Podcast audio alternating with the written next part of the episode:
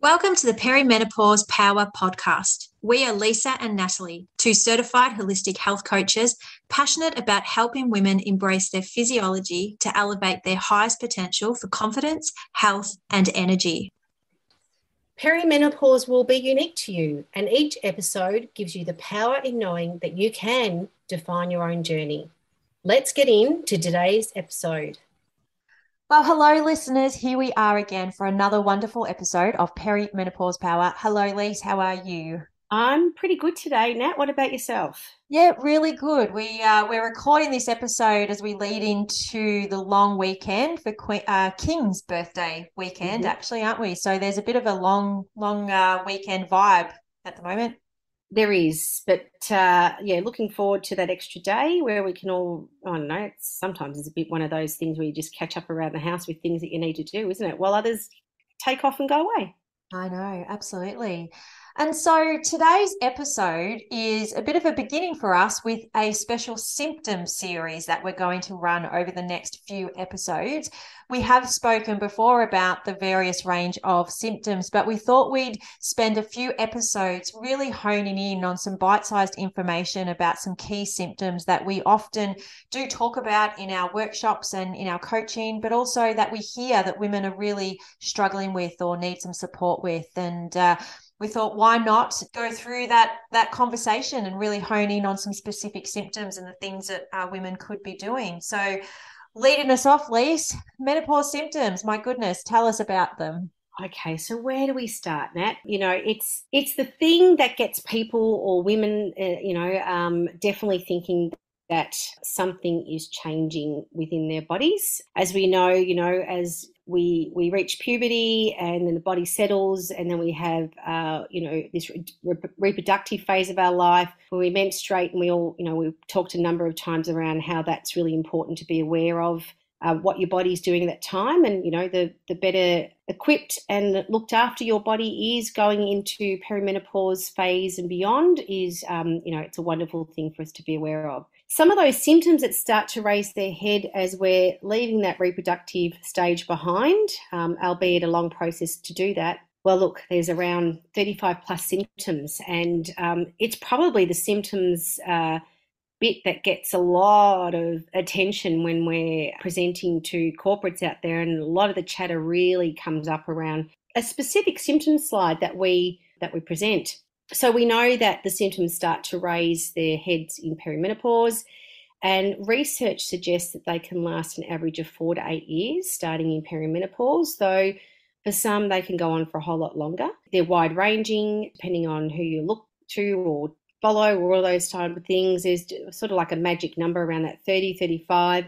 And some of the symptoms that really come to mind, I'm just going to talk them through as you're listening here. I'm not going to rattle all of them off, but some of them, I, I reckon there'll be lots of nodding your heads going on as I read them out. So let's have a look. We've got brain fog, weight gain, hot flushes, tender breasts, anxiety, fatigue, itchy skin, decreased libido, irregular cycles, hair loss, body temperature changes, headaches or migraines, or even both uh, joint and muscle pain, heart palpitations, one of the first ones for me, but I didn't really know it, dizziness, insomnia, osteoporosis, heart disease, type 2 diabetes, urinary tract infections, and depression. I know, what are you thinking about when I read through all of those symptoms, Nat? Well, I have to say that I'm looking at the slide from the presentation that we do to our workplace clients, and it just is so busy, right? And we purposely made it busy mm. because, as you always say, Lise, this is what women are possibly experiencing with such a vast range of different symptoms happening at the same time. And of course, we hope women don't have all 30 plus symptoms at the same time. God, no yeah but it just i sit here and i just listen and i just really just absorb because it's amazing how many symptoms there are that many women do not know or are not connected that this could possibly be related to perimenopause. Um, so it's yeah, I, I, I just take so much in when I'm, I'm looking at this slide and hearing of that slide. And and I will say that we have shared this through our Instagram. So if anyone wants to go and check out this slide, we've we've turned it into a social media post. It's on over at Own Your Health Co. And go and have a look at this very, very busy image. Yeah, and I think what the thing is too, some of those symptoms a lot of women don't connect the dots. They take it as being a normal part of their everyday existence.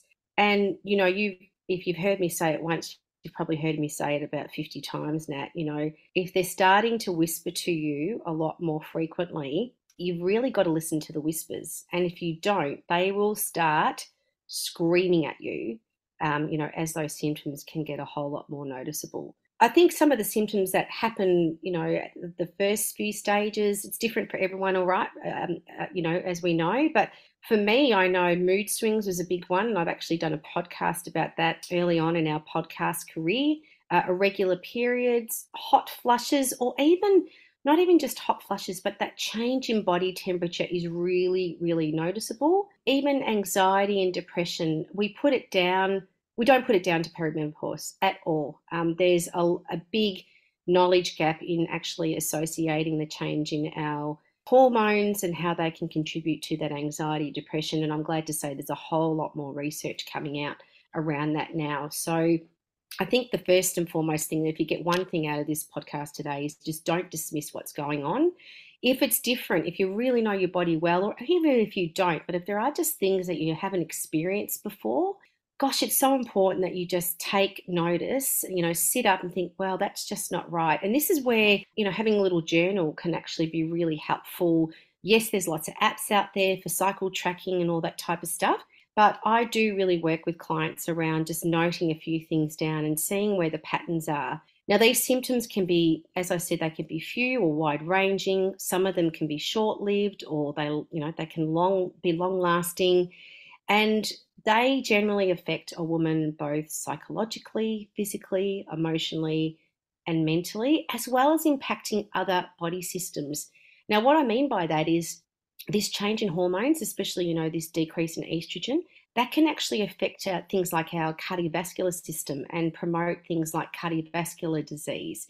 It can actually bring on type 2 diabetes, insulin resistance, it can bring on Alzheimer's and dementia. There's a whole lot of stuff, and especially other things like osteoporosis. And I'm going to take a bit of a deep dive into osteoporosis because it's something that we generally associate with old people. And I tell you what, we need to start taking it. We need to stand up, sit up, whatever you want to be uh, doing, and take notice that take notice of that right now as early as we can to be aware of the risk factors around that and just how that change in hormones as we um, enter to menopause and postmenopause can have such a bearing on our health. Now, we also know that the symptoms can also, you know, we've talked about it being hormonal changes, but things like our genetics has a huge play in it as well. Our diet, um, you know, what we're putting into our body, is it food? Um, you know, is it food? Is it information for the food that we're eating? our stress levels can be really huge in you know promoting or making our symptoms worse our sleep you know how does that affect it has a big uh, effect as well and our movement so a lot of the basics that we don't generally maybe make the connection with and it's the lifestyle stuff which is obviously where a lot of the work that natalie and i do around the lifestyle medicine that makes a big difference as well and it's interesting to note that the royal australian college of general practitioners says that 20% of women have no or few symptoms, and I just say, how lucky are they? 60% have four to eight years of symptoms, which can decrease their quality of life, and 20% have severe symptoms. And then some women have symptoms that persist into their 60s and 70s. Now, what I'm doing here is I'm not telling you the stats to make it um, any more depressing because that is not my intention. But I'm telling you the stats so that, and you know, we're talking about it uh, symptoms in this podcast episode so that you're aware of them. And, you know, it's no secret that we talk about managing perimenopause and beyond as being aware, educated around it, so you can actually, you know, take action around the symptoms that you're experiencing them as you're experiencing them and put a program or lifestyle program in place so that you can move through with them. I don't know, be at one with them is the right word, but you need to take them on board and accept that they're happening and then work out how you can move through with them and get to the other side. Really good points. Yeah, yeah, good points there, Lise. We often talk about that acceptance. And of course, accepting some of these symptoms that you're going through because they can be very debilitating and impactful and we absolutely do not take away from that. But it is through that acceptance that you can start to really almost have an appreciation for what it is that you're going through and not resist it. We often see across our entire life when something is uncomfortable or something's not working as we want it to, we do have that resistance in that we try and push back and we try and control and change mm. situations. Mm. But when we're in the midst of pretty strong symptoms or changes in our body such as the ones we go through through perimenopause or menopause or even menstrual menstruation for that matter we, we don't have control over that.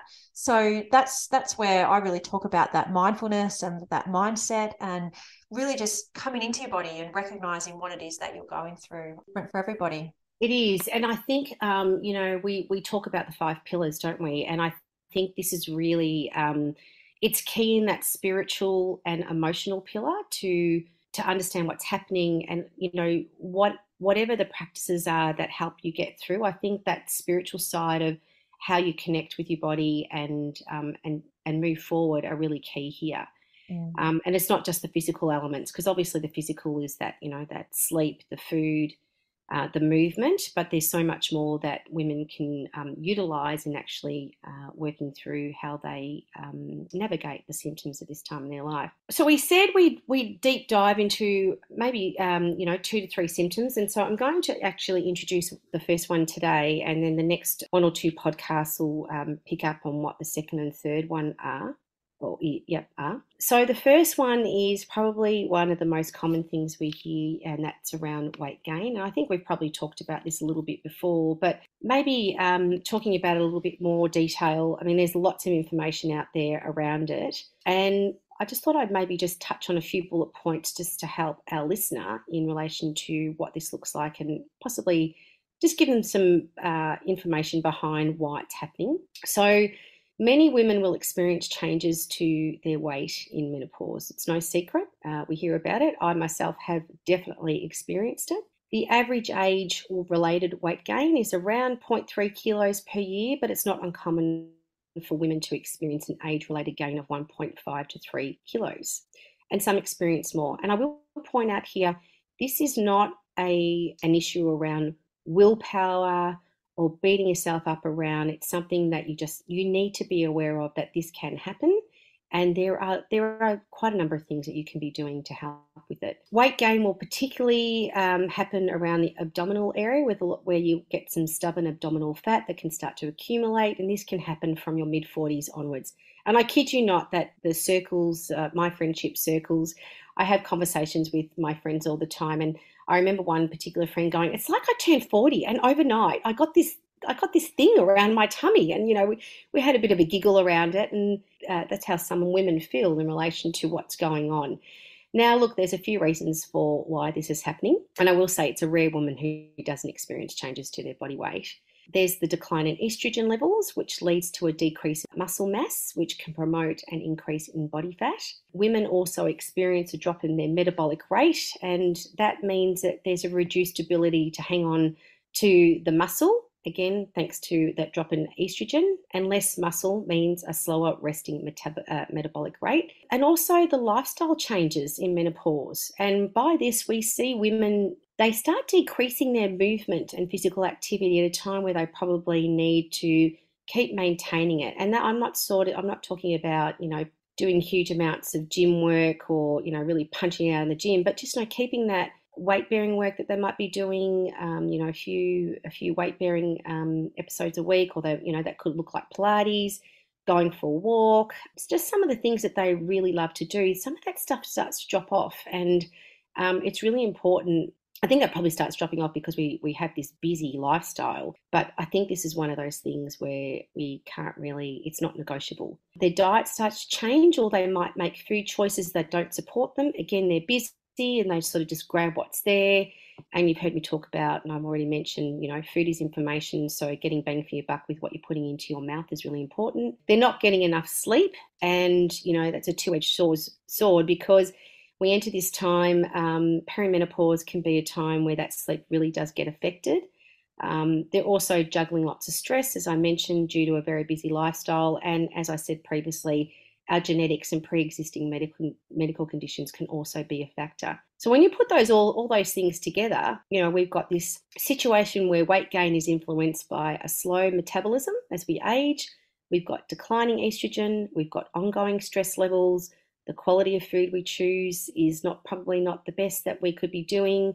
And the types of food might change too as to what supports you better at this time in your life. So maybe food, movement, and even the way you've slept uh, previously may not serve you uh, well now, and you need to tweak that. And there's also that lack of movement. So, from a lifestyle perspective, if you aim to keep your stress, your movement, your sleep, and nutrition in check, this is going to really support your efforts in managing your weight and health and well-being in perimenopause and beyond. And I will just stress again, I've just mentioned it already, but I will stress how how you eat, sleep, move, and manage your stress at this time in your life is going to look different to how it's been in the last, you know, 20, 30 years, whatever that looks like.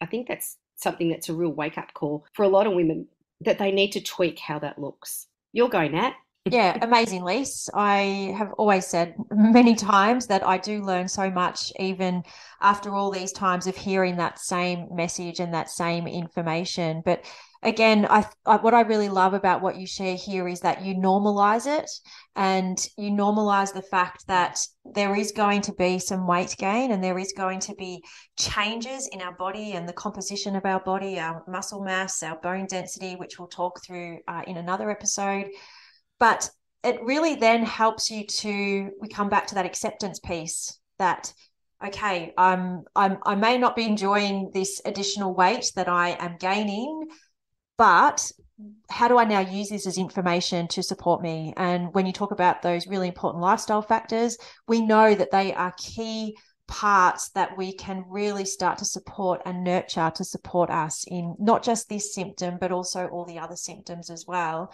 And again, that stress element pops up. And we often say that you can be doing everything absolutely perfectly and beautifully, but if you are stressed, it's always going to trump um, everything else. And we know that that that cortisol really changes and is impacted by that change in estrogen and progesterone and and and that is a contributor to additional weight gain isn't it?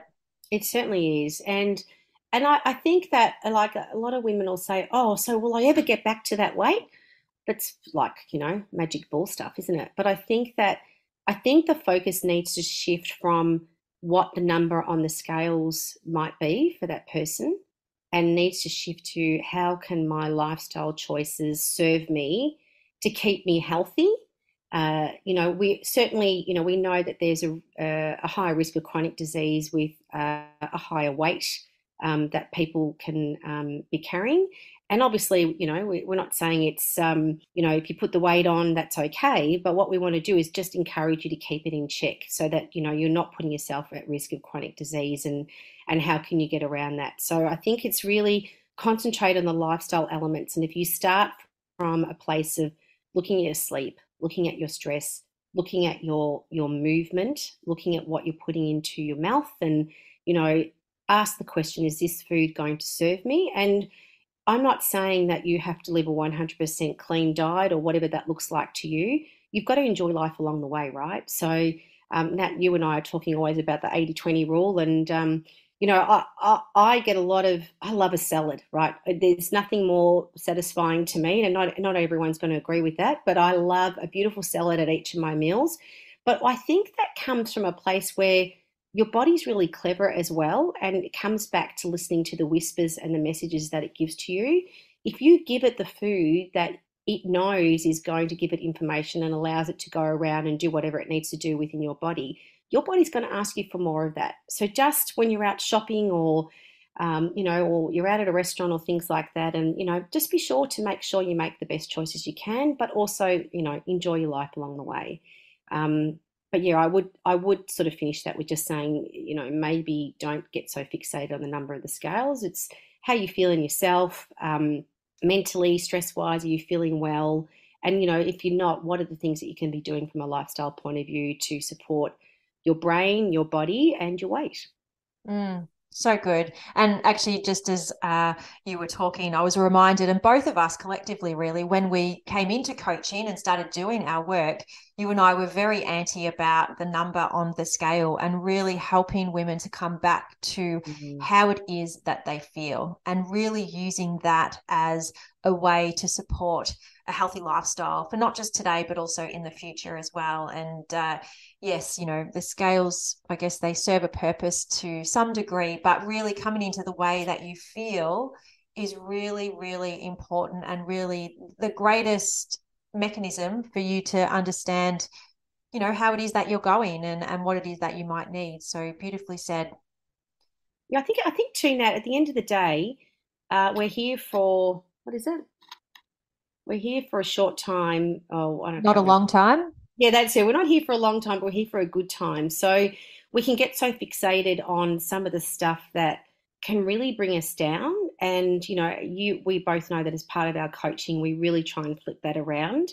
And i always say that if you follow a healthy lifestyle and you know some basic principles around the pillars that we talk about the weight stuff tends to take care of itself. And i think part of that is around the stress around the weight the number tends to just go away when you make that habit or mind shift. And you know you know we've seen clients that we've actively said, just trust me on this. And they've come back, you know, after a, a coaching program with us, and then we stay in touch. And they're forever thankful that, um, you know, we've been able to change their mindset around it. And they actually enjoy, enjoy you know, they enjoy going out for a meal and sharing it with their, um, you know, with their loved ones and coming back to what that looks like and, um, you know, following a healthy lifestyle. At the end of the day, that's where we need to have our focus.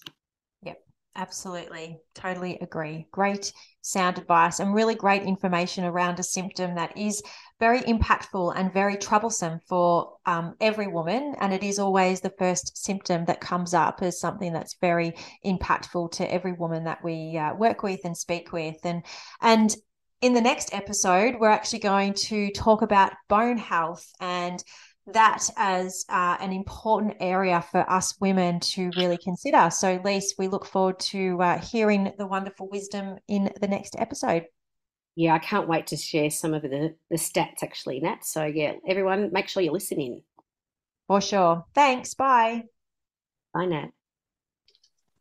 Thanks again for sharing your time with us, learning how you can be your best energetic self no matter what life stage you are going through.